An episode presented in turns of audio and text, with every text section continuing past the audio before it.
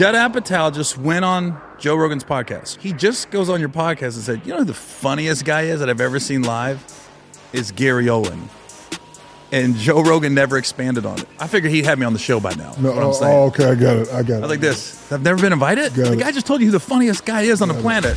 And you're like, didn't even want to have him on? I do it big. I'm coming to win. I do it big. Say it again. I do it big. I'm coming to win. I do it big. Say it again. I do it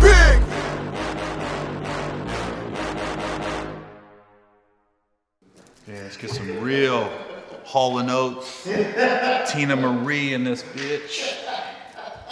Jack Harlow, talk about nothing but white athletes here on White Wednesday. Michael Moore. Ladies and gentlemen, on the Big Podcast with Shaq is one of my personal, dear, good friends, one of the funniest comedians I know. He's so funny, I went up to him one day when he didn't know me and I said, talk about me. And he looked up like I was going to beat him up or something. Ladies and gentlemen, say hello to Gary Owen. What's up, brother? You remember that? That's how we first met? No. You was at the Comedy Store one day, and you were so funny, and you said one joke about me, but you didn't keep it going. So I said, hey, man, talk about me. He's like, for real? I said, bro, talk about me, talk about my mama, do whatever. Oh, wow. Man, you got a good memory. Okay, so I need your help. We're going to watch a clip of what Charles Barkley said about me, and I need you to hit him with 4 or 5 ugly jokes, because he said I was ugly. Here's the clip right here. Do you think the Shaq is sexy? Hell no. Hell no. Because Shaq thinks the Shaq is sexy. You know that, right? First of all, so Shaq came to work about a month ago, and there's an article came out that he was the 9th sexiest bald man. And we're like... In the world? Yeah, in the world. He's ugly. But he said it was GQ magazine, and he was bragging about it. And then we did a little research. It was South Africa GQ. First of all, he's ugly in South Africa and America. All right, so help me out. Go ahead. Respond to Charles Barkley for me. No, but you are ugly. So I agree with him. I'm sorry about that. Hold on. That's what I'm saying about stand-up. You got to go a direction you're not expected to go. Hold on. Cameraman, get a close-up. And I want to vote from the people. Am I ugly? I don't think I'm ugly. No, you're not. You're not ugly. But my response to that is I don't want Charles Barkley talking about my beauty. I don't want Charles saying I'm attractive. Facts. But just... I don't. Save that for somebody else. Yeah, save it for Dwight Howard.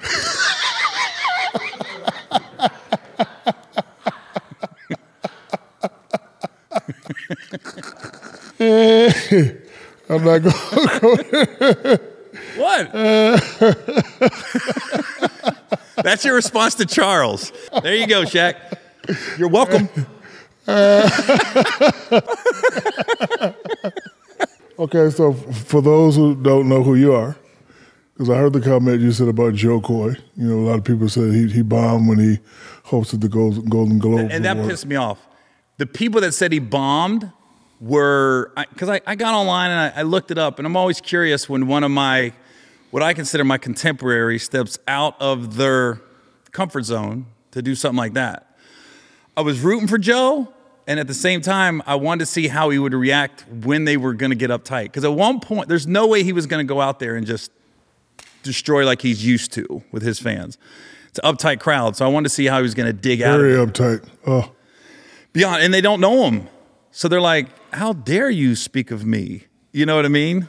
And so I really watched it. And when I watched all the critiques, people were just like going in, he's just not funny.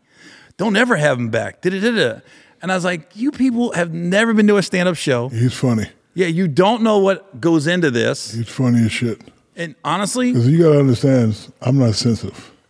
And I love to laugh. See, the reason why I did Shaq's Comedy All-Star, because, you know, it was a time where Def Comedy Jam had left, and there was no space for you guys. So, you know, me and my friend Jeff Clanigan, we put together Shaq Comedy All-Stars that you blessed a few times. But I love to laugh. You know, when people say funny things about me, I'm not going to call you. I'm not going to jump in your DM and be mad. Correct me if I'm wrong. Do comedians get upset when other comedians talk about them? No. We act like we do. We act like we do. We get upset when you steal our jokes. All right, you know, I was just getting ready to get into that because ever since Kat Williams said what he said, and I'm not disputing what he said, but you know, the internet detectives showed his gas station joke, and they showed Steve Harvey's joke. So if you say my shirt is green, and then I come back and say your shirt is aqua blue, am I really stealing your joke? See, that's the thing. So we don't really know. Our minds think alike, but you don't really know. I was in that era. I was at the Comedy Store when Kat was closing with that hoopty joke. He played the Biggie song. He flicked the guy off. Well, I mean, I remember seeing it. He closed with that every show. And then I also remember Cedric doing the spaceship joke at the same time. So if you take the joke and in your mind you make it better, but see to me when you say steal a joke, I'm thinking word for word. But if you say something funny, premise. Okay, got it. You steal a premise. Okay, so y'all get upset if you steal somebody's premise. Yep. But some people take it a little too. Here's the thing, some people take it a little too far. You know Scrancho? Oh, I love Scrancho. Okay, so Scrancho's boys hyped him up to tell him one time I stole one of his jokes, and Scrancho's being cool about it. He's being diplomatic, but all I did was I brought somebody on stage, and Scrancho used to bring somebody on stage back in the day and did a joke, right? Well, I actually had a heckler. So I said, come on stage and we can do the dozens, so to speak. And then I guess Scrancho's boys at the time, keep in mind, this is like late 90s. They said, man, Gary brought somebody on stage. Like, that's what I stole. And I pulled Scrancho aside. I go, what? I go, dude, our comedy is so different. It doesn't make any sense. And Scrancho was cool about it. He goes, yeah, I can see that. I go, no, I brought somebody on stage. But at that time, we were going up only Monday nights at the Improv. So you kind of knew if Scrancho went up, he was going to bring somebody on stage. I don't remember the joke, but that's what he did. It just so happened I had a heckler one night. I brought the guy on stage to play the duns with. But his boys, all they saw was somebody coming on stage. So did he try to fight you? His boys tried to gas him up, but I pulled him aside and calmed him down. But what really backed him off was I was living with, I don't know if you remember Face. That was my roommate. Face, yes, I remember Face. Yeah, nobody crossed Face.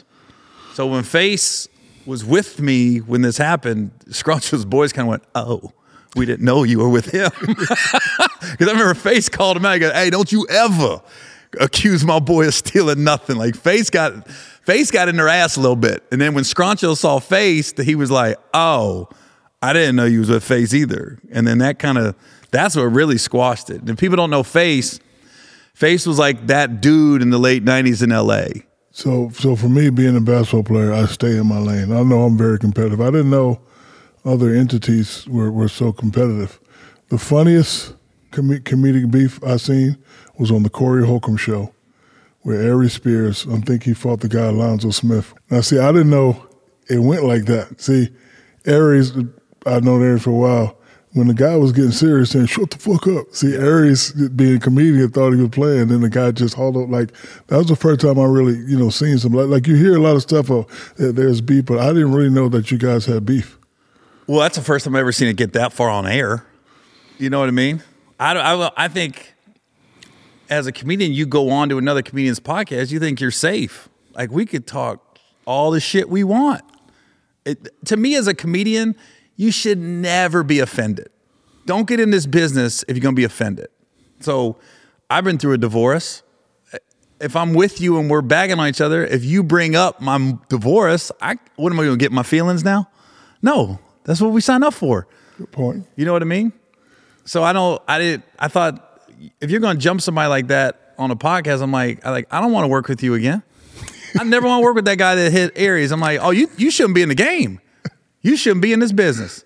It'd be like you guys in the NBA get mad at every reporter that's critiquing you. You know what I mean? Speaking of reporters, did you see my boy Stephen A. Goff? Yeah. If you didn't hear it, here's what he said. There's a few things going on in the world of sports that need to be addressed. A fat bastard that has gotten away for far too long talking his bullshit. You wanted some? Fine. I'm happy to give it to you. You piece of shit. Stephen A., Stephen A. gets the golf clap. Because you know why? I'm going to tell you why he gets the golf clap. Wasn't really paying attention to what he said. I wish I could do that sometimes. And I don't do it because my mother is a church-going lady. And, you know, growing up early, I put her through a lot. And then once I decided to stay focused and, you know, fulfill my dreams, she was very proud. So for me, making her proud, making her smile, making her say, "Baby, I'm proud of you," I let a lot of stuff slide. But I've been wanting to go on rants like that since the early 90s, 2000s, living in L.A. But I'm glad he did it. I don't think it's over. You know, Jason Whitlock, I know he's going to have something to say. And as a fan, I'm going to just sit back and watch it. Because, it's, you know, even though those two are serious, it's still comedy to me. Oh, it's great. It's the best of Stephen A.'s cliffhanger. He goes in and goes, "Yeah, that's next on the Stephen A. Smith show. Don't you change that dial." Or no, don't you dare. Don't you dare change that dial. And then he goes into an ad. The girl comes into the room. "Hey, this is your book on paperback." I'm going to have the producer of my show do some homework. I want to know how many times he said "fat bastard." I know, right? I want to know. A fat bastard. He is the person that I directly allude to as that fat bastard. We'll deal with the fat bastard himself. I never uttered the words "fat bastard" out of my mouth until a few months ago. To the fat bastard. I was wrong to call him a fat bastard. Like, he said that so many times. So fat bastard. So now I'm wondering if he's going to have problems with the diet people. Get started on your resolutions with Factor, so you're ready for the new year. Factor's ready-to-eat meal delivery takes the stress out of meal planning and sets you up for success in 2024. Skip the grocery stores, prep work, and cooking fatigue. Instead, get chef-crafted, dietitian-approved meals delivered night to your door with over 35 meals to choose from per week, including options like keto, calorie smart, vegan, veggie, and more. Plus, over 55 weekly add-ons, and you'll have a ton of nutritious and flavorful options to kickstart your resolutions. Forget frantic lunch preps and rush dinners. Factor's 2-minute meals are your secret weapon this year. Fuel up fast with restaurant-quality meals, all delivered right to your door. So skip the overpriced takeout trap. Factor is cheaper and way more delicious than takeout. Great chef-crafted restaurant-quality meals delivered right to your door. They're ready to heat and eat in just 2 minutes, which means more time for you. Factor also has cold-pressed juices, smoothies, energy bars, extra protein, veggie sides, and more to keep you energized during the frantic times. So head to factormeals.com/BIGFACTOR50. That's factormeals.com, BigFactor50, and use the code BigFactor50 to get 50% off. That's code BigFactor50 at factormeals.com/BigFactor50 to get 50% off. I heard what you said about Joseph Koy. You made a lot of sense. Joe Koy? Yeah, Joe Koy. But how those people don't know him? Because they live in a bubble. They're not going to stand-up. They're not like a connoisseur of stand-ups. They're probably not getting on YouTube. Right. They're not going out. So they don't know who's selling tickets and who's not. So they're not getting who's famous till after they've been famous. You know what I mean? So everybody in that room, they're like, we don't know him. Is all that Hollywood shit true? Boys, booty, meetings, and all that? I don't know if it's true. I got hit on. I'll tell you off air who hit on me. This Illuminati shit, I ain't in the fuck I don't know if the Illuminati is real. I don't know if that's real or not. I can't. I'm in the business. I'm like, I've never seen nobody trying to get me in a cult or anybody I knew got in a cult. I owe you an apology. Please. I want to apologize for firing you off of Upload. Do you know I got fired? I fired you. Shut up. Bro, it was my show. Did you fire me, you motherfucker? Why? Why'd you fire me? Because the guy that does the skateboard guy, what's his name? Skateboard guy? Yeah. The one that has all the damn bloopers. Tony Hawk? No. He has a show on MTV. Oh, Rob Dyrdek. Yeah, so Rob Dyrdek, I guess he owns the rights to mostly all the good clips, and we weren't getting good clips. So the show was cool, but it wasn't cool enough. I actually was trying to compete with his show, but he owns the rights to all the good clips, and they were sending us to BS. Why'd you fire me, though? because I had to fire you first before I fired myself. Oh my God. All right, so the incredible thing about doing a podcast with you, Shaq, is that it's not just talking to a former basketball player. I'm talking to one of the greatest businessmen that's ever lived. And one of the sponsors of our show, ZipRecruiter, wants to kind of take what you've learned in life and teach people. And they want to do a segment called The Big Assistant. So I have some questions for you that maybe it can help people. Again, shout out ZipRecruiter. How many assistants do you currently have? Over 20. Holy moly. And that's because my favorite word in life is delegation. I want to do a podcast. Damn. Call my boy Shane. I want to do a podcast. Damn. Call my boy Adam. You always have to delegate. And I learned delegation by winning championships. No individual can win a championship by themselves unless you're playing an individual sport. But the things I do are not individual sports. Running JCPenney is not an individual sport. Having ownership in Forever 21 is not an individual sport. Like, I'm here, I have to assign somebody to do that. So delegation is my favorite word. Second favorite word is trust. Like, if I'm going to tell you that, Shane, you run the podcast, you set it up, you call the people, I have to trust you. And the last thing is, do not micromanage. I don't micromanage nobody that works. And I don't like to use the term works for me. Nobody that works with me. I never micromanage. So they may call me and say, hey, what do you think? I say, handle it. That's what I pay you to do, so you handle it. So, you know, I love to delegate, and I love to have people give them access to the right side of my brain so they could do things that I want to get accomplished. Shaq, how do you deal with business owners or people that think they can do everything? I know you kind of broke it down to us why it's important, but how often do you have to deal with that? You know, a lot of people think and feel they could do everything. It's because, you know, based on experiences. Like, sometimes if you delegate to the wrong people and your outcome is not favorable, then sometimes you have to say, you know, I'm going to do it myself. But I trust everybody that I delegate to. So, you know, again, if I'm want to open up a gym, I'm going to call my boy Rock. If I want to open up a boxing gym, I'm going to call Alicia Bumgardner and, you know, delegate those topics or those practices that I you know, want people to do it. Listen, to each his own. I rather focus on what I know. What I know is basketball. What I know is music. What I know is how to have fun. Am I a smart businessman? Yes, but I rather align myself with people that are smarter. All right, last one. Shout out again to ZipRecruiter. They're trying to help people hire so they can build their businesses. When you realize that you've delegated and the person can't do it, how quickly do you go, I need to find someone who can? When I delegate to somebody and I find out that they can't do it, I always give them 3 chances. Because guess what? I can't do it either. So you're on my team. We're going to figure out together. Like, you know, when I first came in, I can't beat Mike. Hey, man, we're going to draft Chris Webber. No, don't draft Chris Webber. I need this Penny Hardaway cat. Damn, we still can't beat Mike. Hey, Horace Grant, he don't like being over there at the Bulls. Bring him over. Now we beat Mike. So, you know, I trust you to delegate for you. You don't figure it out. That's okay. Maybe we can figure it out together. We're a team now, and we get it done. But I always give a person 3 chances. Like I told my boy yesterday, and I'm probably going to have to fire him after this. I said, hey, come get this old treadmill and get rid of it. He takes it around the corner from my house and dumps it in somebody else's yard. That's what he does. He takes it around the corner and dumps it in somebody, not the back of the yard, in the front of the yard on the main street.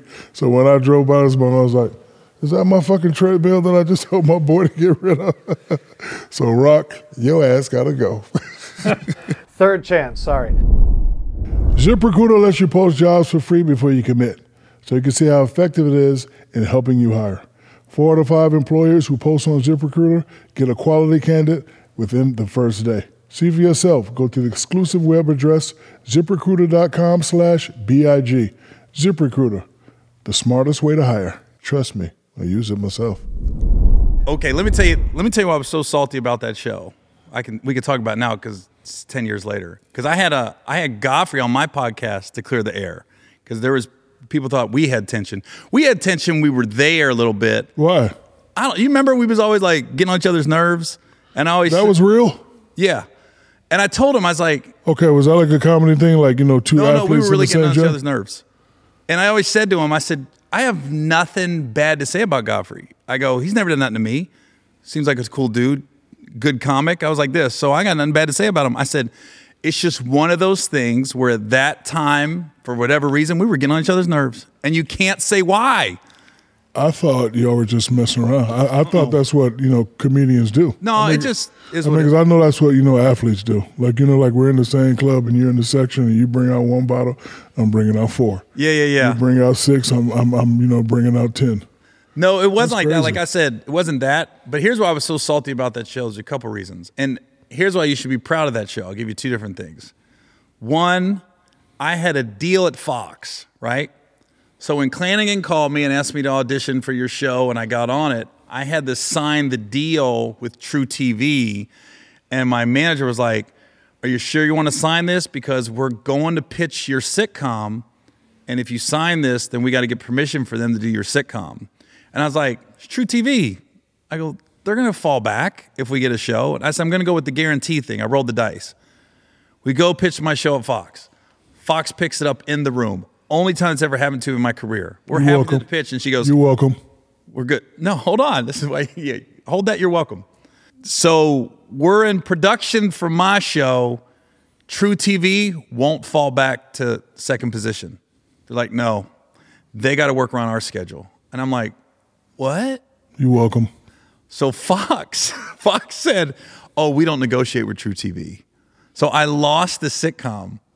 But I got on your show, right? You're welcome. Your show goes. Did I pay you very well? It was good. Thank you.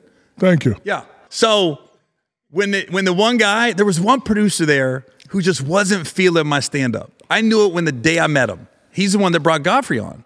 He did not feel me, and he's the one that we got the email from saying, show's moving in a different direction, so we're going to move on from Gary. So at that point I went, damn, I lost the sitcom, and then I got fired off the show that I lost the sitcom from. But I was like, that's life. It happens in this business. But here's the thing about that show that nobody realizes. Do you realize I only did 8 shows, right? We had Tiffany Haddish before anybody knew Tiffany Haddish like that. We had Ali Wong before anybody knew Ali Wong. We had Michelle Buteau. Because that's what I do. I love comedy. Well, I say we... I don't know who picked the talent. If you picked those comedians, bro, this is what I do. Shaq All-Star Comedy Jam was all me. Because remember, back in our day, Monday was the Improv, Tuesday was the Comedy Store. Mm-hmm. Joe Torre did a Chocolate Sundays. Remember that? Chocolate Sundays was at the Laugh Factory. Yeah, the Laugh Factory. Sunday, Monday, Tuesday. I was at all those spots. Yeah. Me and good old Uncle Jerome, we was at all those spots. Yep. We had but that I look back at that show and I go, boom. Now you don't know this. One of the comedians we had on that show, she tried to create this false narrative about me that I was some male chauvinist, and she went on YouTube and was like, this is the time I did Upload, and Gary Owen tried to be it's on there. It's on YouTube. She tried to create this false narrative. Name? I don't even know. She never made it. So she went at me like trying to get her more 5 minutes of fame. And I go, wait. Everything we did on that show, we pulled everybody aside and was like, hey, go in on me. Or I'll say something to set you up to make you funny. We did. Huh? We did. Yeah, so she did one where I was like, you was asking something, what video's better, Gary or Godfrey's? And I don't know, I made a comment like, I can't remember. It was definitely a comment like, you got a better chance of sleeping with somebody if you pick his video. And then she made a comment towards me. But it was very fun, I thought, on the show. Man, like 5-6 years later, people were like tagging me on Twitter like, yo, this girl's trying to get you, quote unquote, canceled, saying you're a male chauvinist because of this stuff. And I'm going, what is she talking about? I looked at it, I go, this was a TV show. This was scripted. But I was like, we was all backstage talking like, hey, whatever I say, come at me and kill me. That made the show funny. You want the guests to shine. Question. And I think I know the answer to this. And I hope I'm not offending anybody. Is there a difference between white comedy and black comedy? Without question. So you do black comedy. This is what I say about No, comedy. You do black comedy. Don't even try that. Bro, I've been knowing you for... You're right. Yeah. Right? You're right. But I always say this, too. You don't choose your audience. They choose you. I can't be like, I'm going to do comedy for black people, and black people are going to come out and see me. That's not up to me. No offense to the white comedians. I've only seen 2 white guys at the Comedy Store kill. You and Honest John. You remember Honest John? Well, you took it back. You remember Honest John? Here's the crazy part about Honest John. When I first got to LA in like the late 90s, right? I thought, God, that guy's old, right? He looked old. And now then I looked him up in his age. I go, yeah, I'm the age of Honest John right now. When I first got to LA, I was like, I hope nobody's showing up to LA going, dang, Gary, old? He did a joke one time. You remember that Shug Knight joke he did?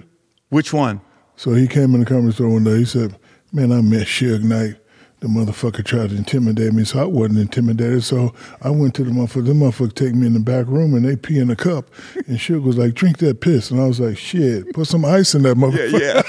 Yeah. He said, you can't just tell me to drink piss. You got to put ice cubes in it first.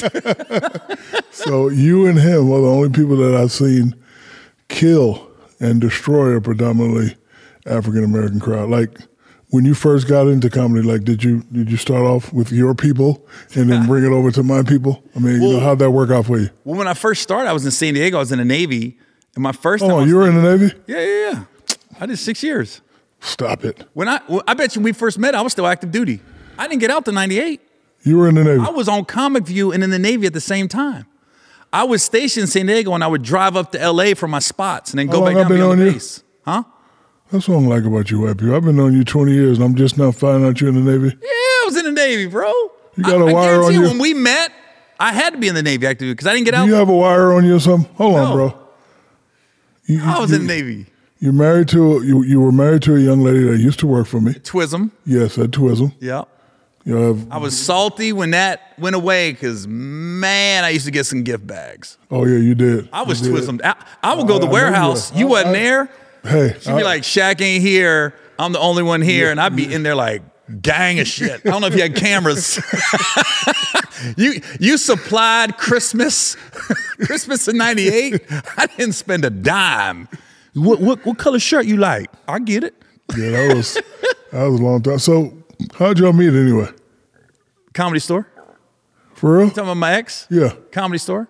She came out one night. To the I know how she got you too with all that motherfucking Indian curly hair and and the motherfucking baby hairs. The motherfucking baby hairs was hitting, wasn't it? Yeah, she was a stunner. What I remember though, and I don't know if you remember this, I met her for lunch at your Twism offices in Compton back in the day, and I remember you came to get her to go to a meeting at Sony. She was telling me we were going to Sony, and you had two guys in the truck. You pull up had this Superman emblem in the front. Big Suburban truck. Probably, yeah. And one guy was in the front, and and keep in mind, I'm in my car watching this go down, and she's sitting like this, and she won't get in the truck. And I was like, what is going on? And then your dude got out and got in the back seat, and she sat in the front. And I was like, so I called her that night. I go, what was going on when Shaq picked you up? She goes, his boy was in the front. His boy wasn't doing shit. And I said, you ain't treat me like one of your hoes. She was like, if you're going to take me to a meeting, I'm sitting in the front seat. Yeah, and she said, your boy was like, nah, man. And you was like, just get in the back. Yeah, just get in the back. She was like this. And then your boy got out like a little kid, slammed the door, got in the back seat. She did not hold her tongue. No one. Yeah, trust me. I know. Really? I tried to leave her 10 years ago. I was scared. You were scared? I asked her once, when we get a divorce, she goes, no, we ain't. I said, I guess I'll stick this out there. Did you see what Pat Riley in the Miami Heat did? So apparently Eric Spoelstra has been going through a divorce. So his divorce got final, and then a couple of days later, they made him one of the highest paid NBA coaches ever. Hysterical. Yes. Oh, that's definitely, he went to the front office. Yeah, everybody's talking about it on social media. I don't think they did that on purpose, but if they did, that's a hell of a chess move. That's where you go to the attorneys, and you've been through a divorce, I've been through a divorce, and you say, you put in the divorce, yeah, she's getting this amount, but she's not entitled to any future earnings. Right. That's what hey, I ain't saying, I'm just trying to help everybody with some game out here. You overpay, but then you know if something's coming down the pike, you say, this is it though. Yep. We divorced on January 1st. 2024, if that's the case, you say, that's it. That's it. Everything right before that, you're entitled to, but everything after, We're good. Have you ever seen Gary Owen? Yes. I was down at doing a set. I was playing Bonnaroo, and I wanted to go on the night before to warm up, and I went to Zany's in Nashville, and he's there, and I hadn't seen him before, and I did a set, and you know, it was okay. It wasn't very good. It was just fine. And then he gets on. I've never heard louder laughs. I've never heard louder laughs. Me and my manager Jimmy Miller sat in the back of the room, and we were like, "What is happening?" And then we start really paying attention, going, how funny is this guy? Like listening to the material. Like, is this good material, or is he pandering, or what is it? And then we're like, wait a second, his material's incredible. Like, he is awesome. And it was the biggest laughs I've ever heard. He had a sustained, like, killing the crowd, you know, where the place is just rocking and moving up and down. He's a white guy that does a lot of black shows, right? Yes. Yeah. And he went a full 20, 25 minutes at 10 before he slowed it down. And had to slow it down or he was going to kill these people. And I swear I thought, I don't know if I'm in the same business as this guy. Like, is this what we're supposed to do? So when you hear stuff like that, how does that make you feel? Honestly, frustrated. Why? Dude just gave you a compliment. He gave me a compliment, but nothing came of it. Here's my thing. Stop being sensitive, man. My thing is like this. If you got someone like Judd Apatow, listen, I'm flattered, but listen. Judd Apatow just went on Joe Rogan's podcast. Who has 190 million views. That's what I'm going to get at. And he said your name. You have Judd Apatow, who's basically done one of the best, like, as far as turning stand-ups into translating into movies. One of the best out there. That's not true, because I don't know who that guy is. Judd Apatow? I've never seen that guy before in my life. He's behind the scenes. Okay, got it. 40-year-old virgin. Oh, okay, so he writes. What else? Writes. Okay, got it. Give him all his credits. Well, no, well, yeah, okay, got it. Okay. Yeah, Steve Carell, Seth Rogen, all them guys. He just goes on your podcast and said, you know who the funniest guy is that I've ever seen live? Is Gary Owen. And Joe Rogan never expanded on it. He literally said, that's the white guy does the black rooms, and then moved on. Yeah, but you don't need to expand on it. For example, Michael Jordan, greatest players ever. That's it. LeBron James, greatest player ever. Shaq, most dominant ever. Kobe, greatest player. You don't need to expand on it. Like, that title right there, he just gave it up to you. Because I've been to about 50 of your shows. I've never. All right. Sorry, I figured he'd have me on the show by now. No, what I'm saying. Oh, okay, I got it. I was like this. I've never been invited? The guy just told you who the funniest guy is on the planet. And you're like, didn't even want to have him on? Well, I'll tell you what, after this drops, because we're going to make that a short segment. So I've seen you perform about 50 times. Never seen you bomb. You are so good that I don't know if comedians you work on material or if it's all freestyle. I've seen you do your things, and if a joke don't hit and somebody heckles you, you go off. Mm-hmm. Is that instinct, or is that something that you have to practice? No, that's instinct, to just be in the moment. That's all instinct. I always knew I was a stand-up from jump. Like, little kid, I knew I was like, I'm going to be a stand-up. I remember sitting in class in like 11th grade, looking around the room going, you guys don't even know who's in your room right now. Like, you have no idea who's in your class. Like, I used to tell girls, and they'll tell you, any girl that went to high school with me that I asked out that said no, I was like, all right, I'm going to make it. You know what? I'm telling you. Me too. Same thing. We had our high school San Antonio Cole, yeah, well, all the girls that said no. How you like me now? Right. How you like me now? Exactly.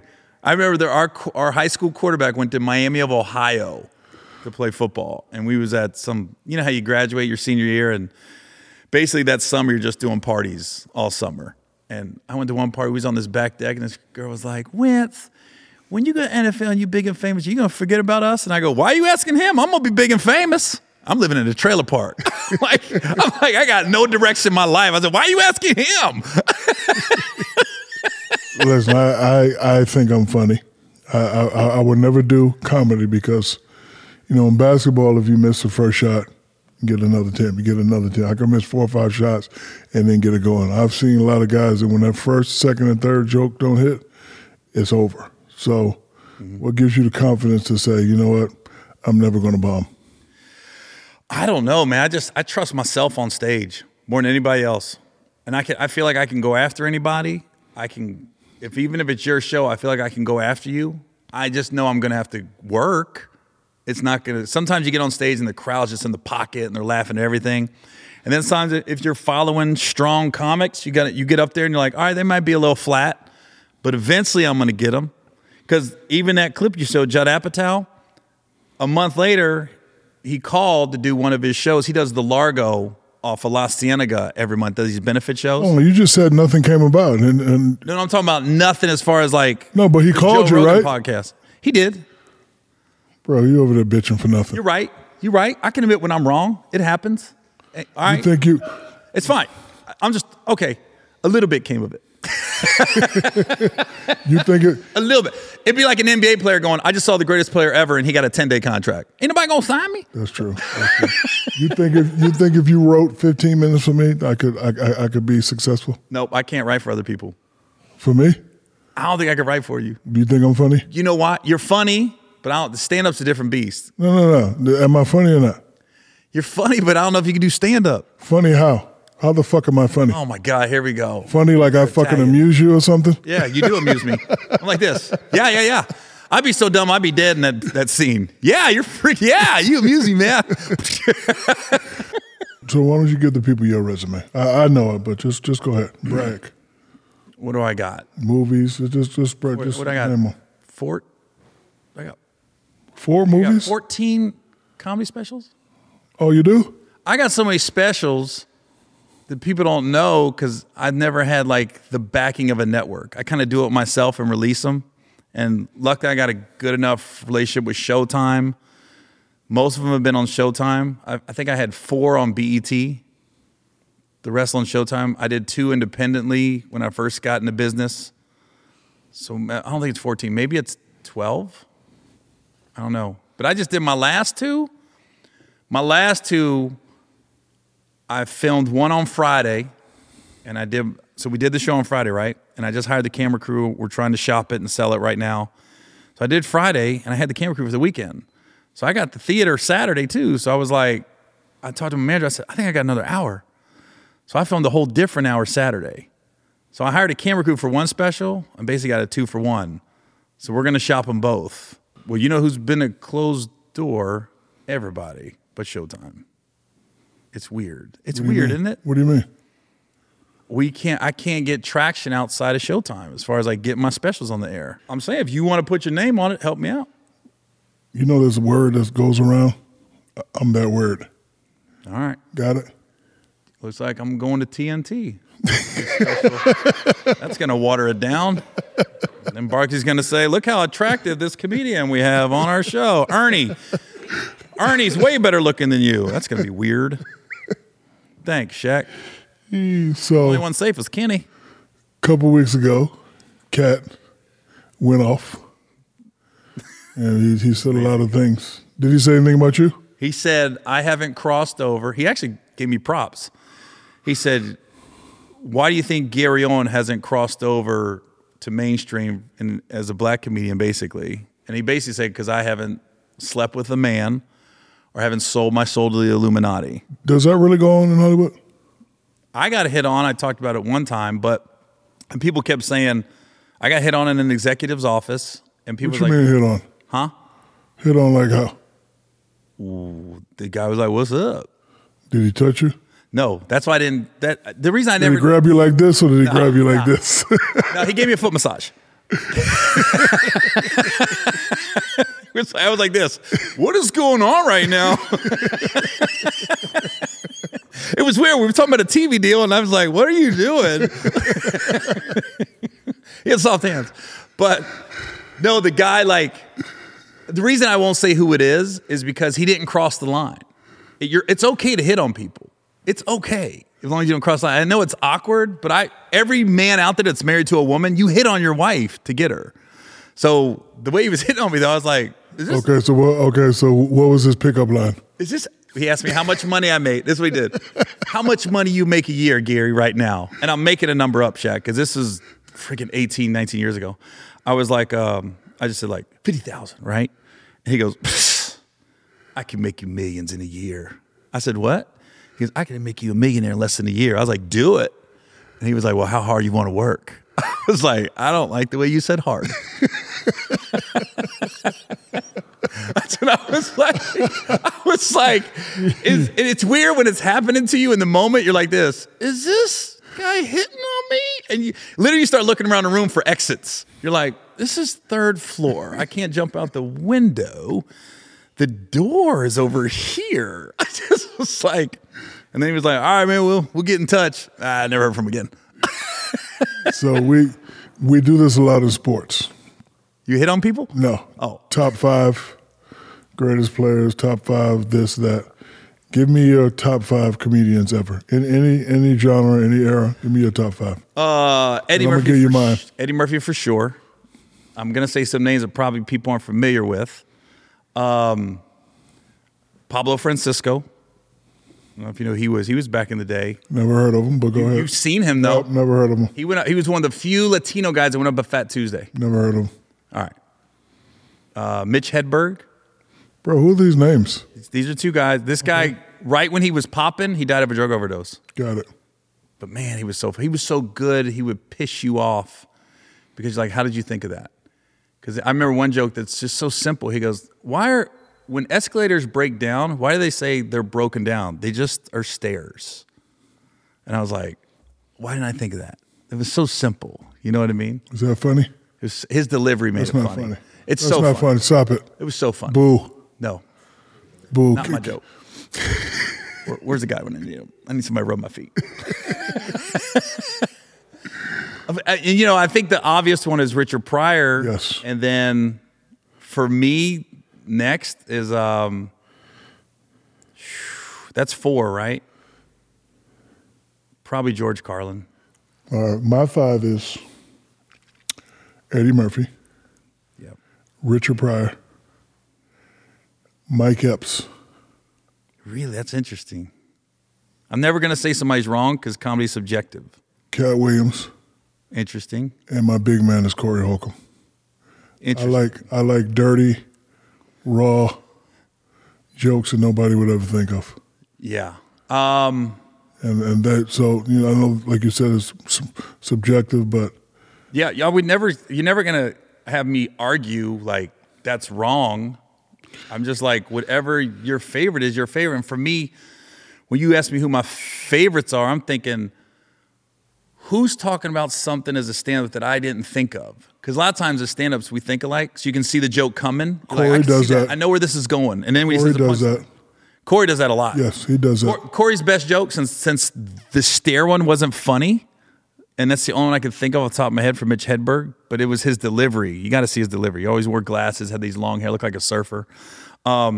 Corey's best joke, without question, is, hey, you ever fuck a fag bitch with skinny legs? Yeah, yeah. And the next morning she gets up and runs to the bathroom. You're like, I fucked a wisdom tooth. Yeah.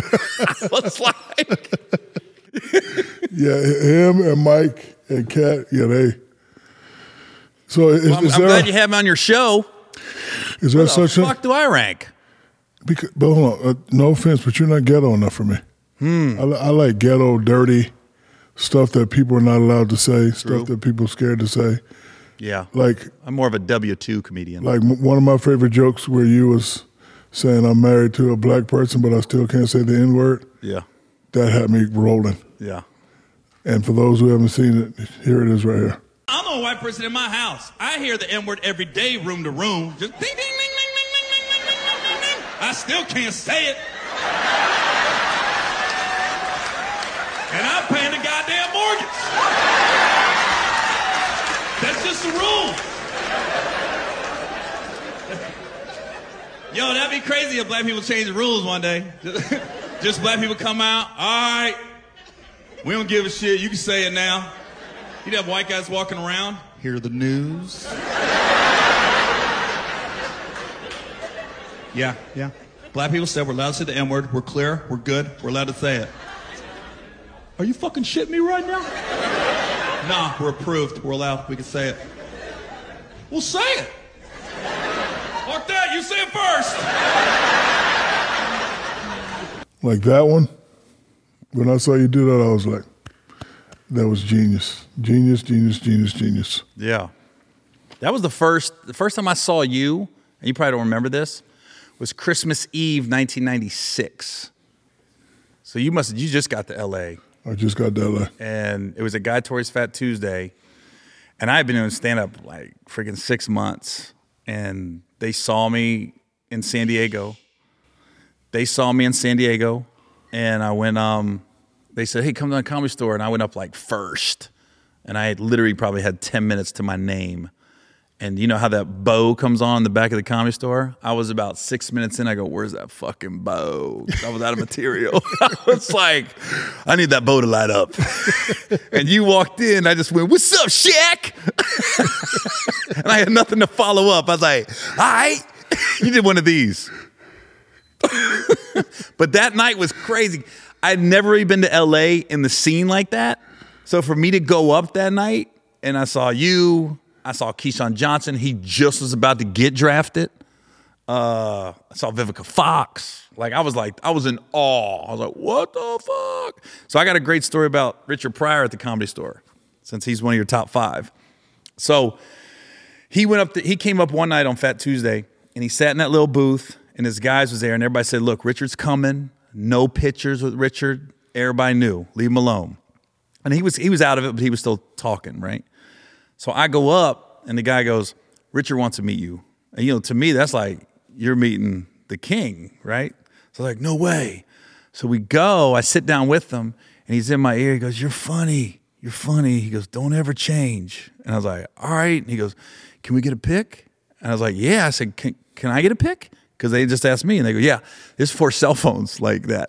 I had to run to my car, which was parked like a block and a half at Pink's, because I didn't want to pay for valet. I didn't have no money. Pink's, so I would park behind Pink's and get a Subway sandwich and put it in my truck since I got a receipt. I was able to park there, and I go do my set at the Comedy Store.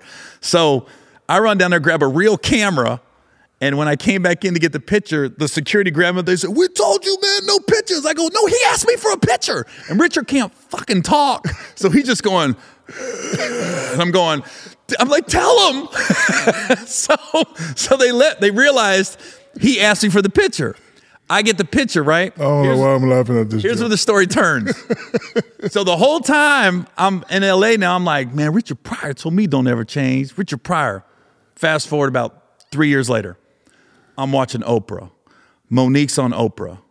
Oprah looks at Monique and goes, when did you know like you had it? She goes, I was on stage one night and Richard Pryor was in the audience and he looked over at me afterwards. He told me to come. I sat down next to him. He put his arm around me and he said, don't change. Don't ever change. I said, that bitch took my Oprah story. And no offense, I would never call Monique out her name, but at that moment, shout I was like, out Monique, I love you, baby. I know. I was like this. That's my story. And now, then it hit me. I go, oh shit! Richard Pryor was just telling everybody don't change. So you had a bunch of hack ass comics never changing their act because they're like, Richard Pryor told me I'm funny. I was like, that was probably his go-to on the way out. I'm gonna fuck all these comics up. They're not gonna know. I'm telling terrible comedians don't ever change. But literally, I'm watching Oprah and I'm going, no, it's my story. Because I always thought I'd get on Oprah. And I was like this. She just took my whole story. And I'm sorry, I said, bitch, I didn't mean it like personally. I was just like, bitch, you know how you're in the moment. Right. Bitch took my motherfucking Richard Pryor Oprah story on Oprah. Happens. So I've seen most of your movies. If you could direct or be in any movie and pick the actors you want, how would that movie look? I'd hire nothing but comedians and then just one A-lister, like a Denzel, a Tom Hanks. So he could be the normal guy. Like, there's a lot of stuff going on in the world. When you see something, is there a joke you would not pull? I mean, like, because I would never...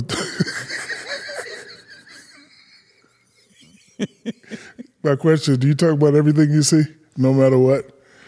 Yeah, that's our job.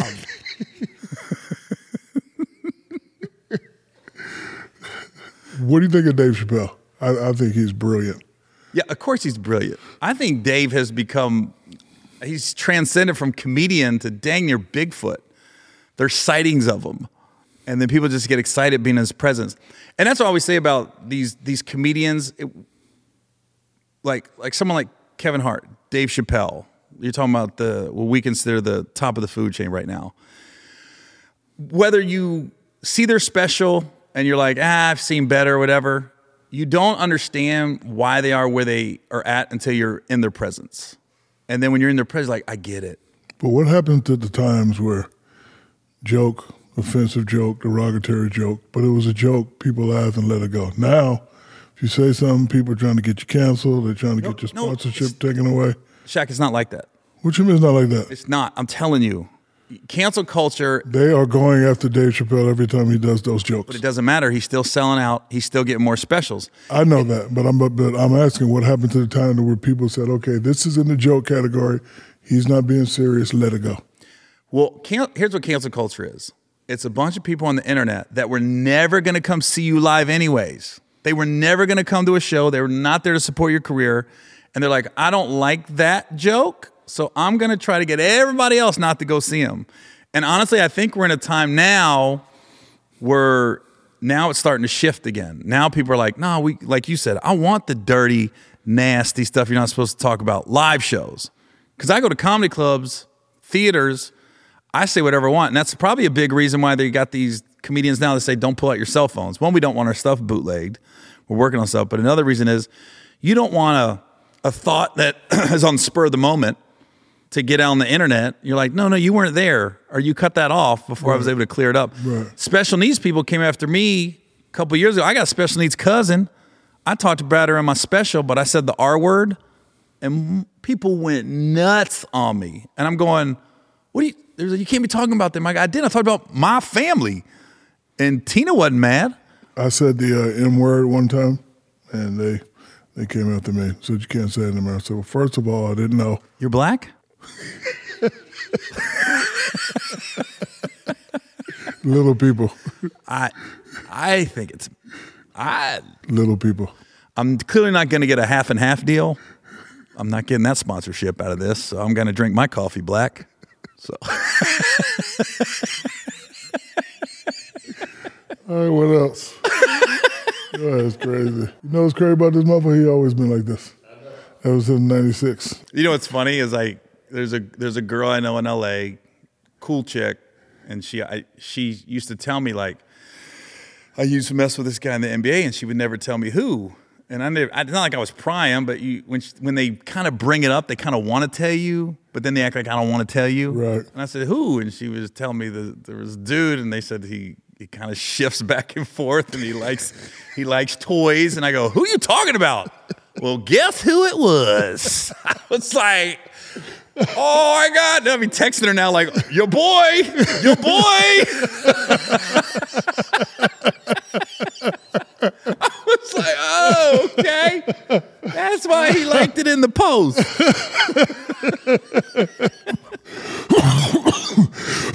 Cut. Oh, my God. Your ass crazy. Has anybody ever offended you with a joke, like made you mad to the point where you say, okay, I'm going to get them back. I'm going to get them back. Nope. Never. We can't be offended. We can't. Here's the thing about stand-up.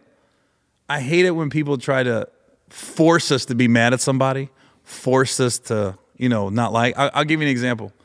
So when my brother passed away, he passed away of a heroin overdose, right? A week later, Saturday Night Live had a sketch where they were making fun of heroin addicts. And people start tagging me like, you don't see this? You're not going to go on Saturday Night Live? And I was like, no, because that's how they act. And if my brother was alive, he'd be laughing at that. Because all the shit they did in that sketch, I went through with my brother. I was like, oh. I said, they're accurate.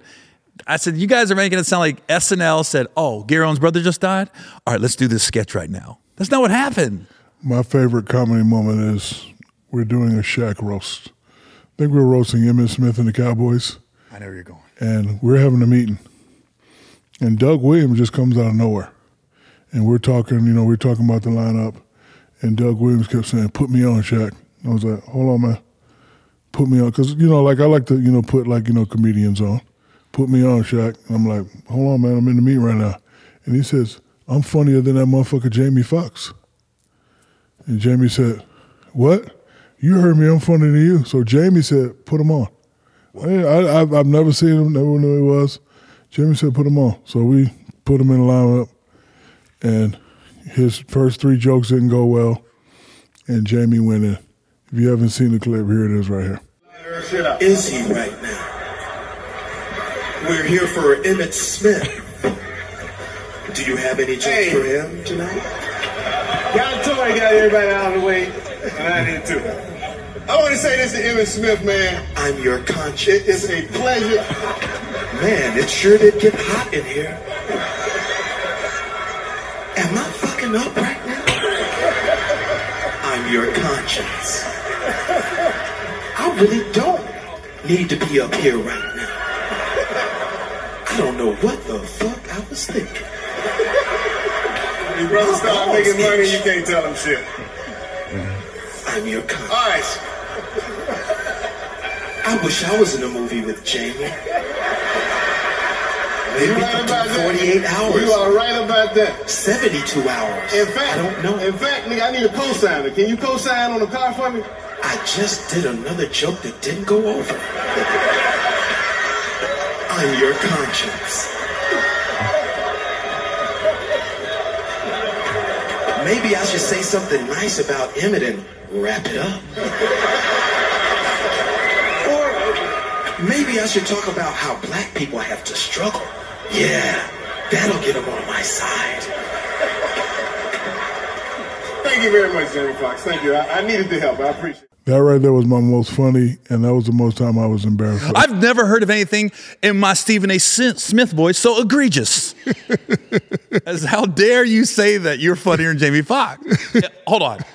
Nobody better ever say you're funnier than Jamie Foxx, because I'll say, I know we did our top five stand-ups, but I'm talking top five people in the room. It's hard to top Jamie Foxx. Yeah, he's one of the most talented people I've ever met. He's the most talented person I've ever met. Yeah, he is. You know what I mean? He put me in my first movie.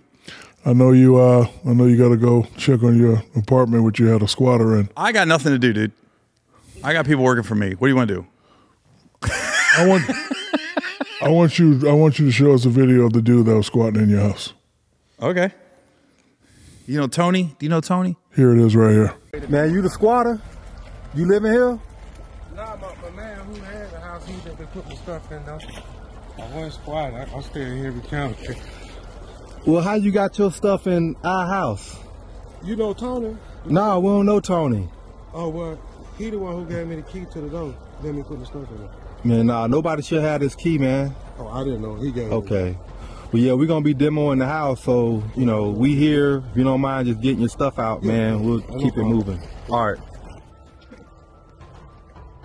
I guess the good news is at least you came before we tore the house down to get your stuff out, man. Yeah. It is what it is, man. It wasn't like they did. It was like, it'd be cold in here. I got a heater just let them stand. Yeah. Once I tried to help. I got you. You the squatter landlord. You the squatter landlord? Oh, that's a new one. Look, my man. Hey, only in Atlanta will you have a squatter landlord. He the squatter landlord. That's a new one. All right, brother. Thank you. I'll talk to you soon, brother. Thank you, man. Yeah.